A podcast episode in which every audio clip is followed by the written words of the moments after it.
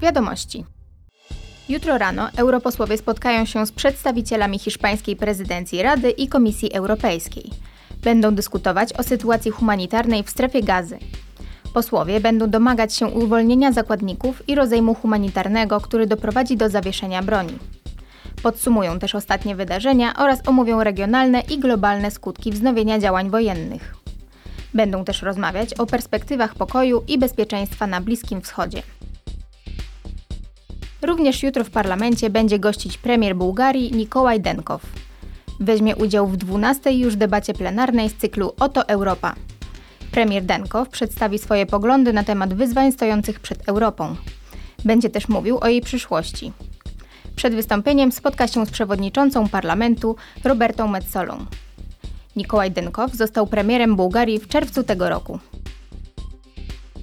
Parlament jest gotowy, aby przyjąć stanowisko w sprawie działań, które mają ograniczyć stosowanie pestycydów do 2030 roku. Cel ten określiła Parlamentarna Komisja Ochrony Środowiska w niedawnym sprawozdaniu.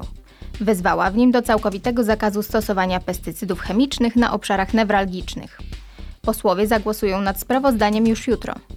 Stanowisko, które przyjmą, będzie podstawą do negocjacji z rządami państw członkowskich Unii.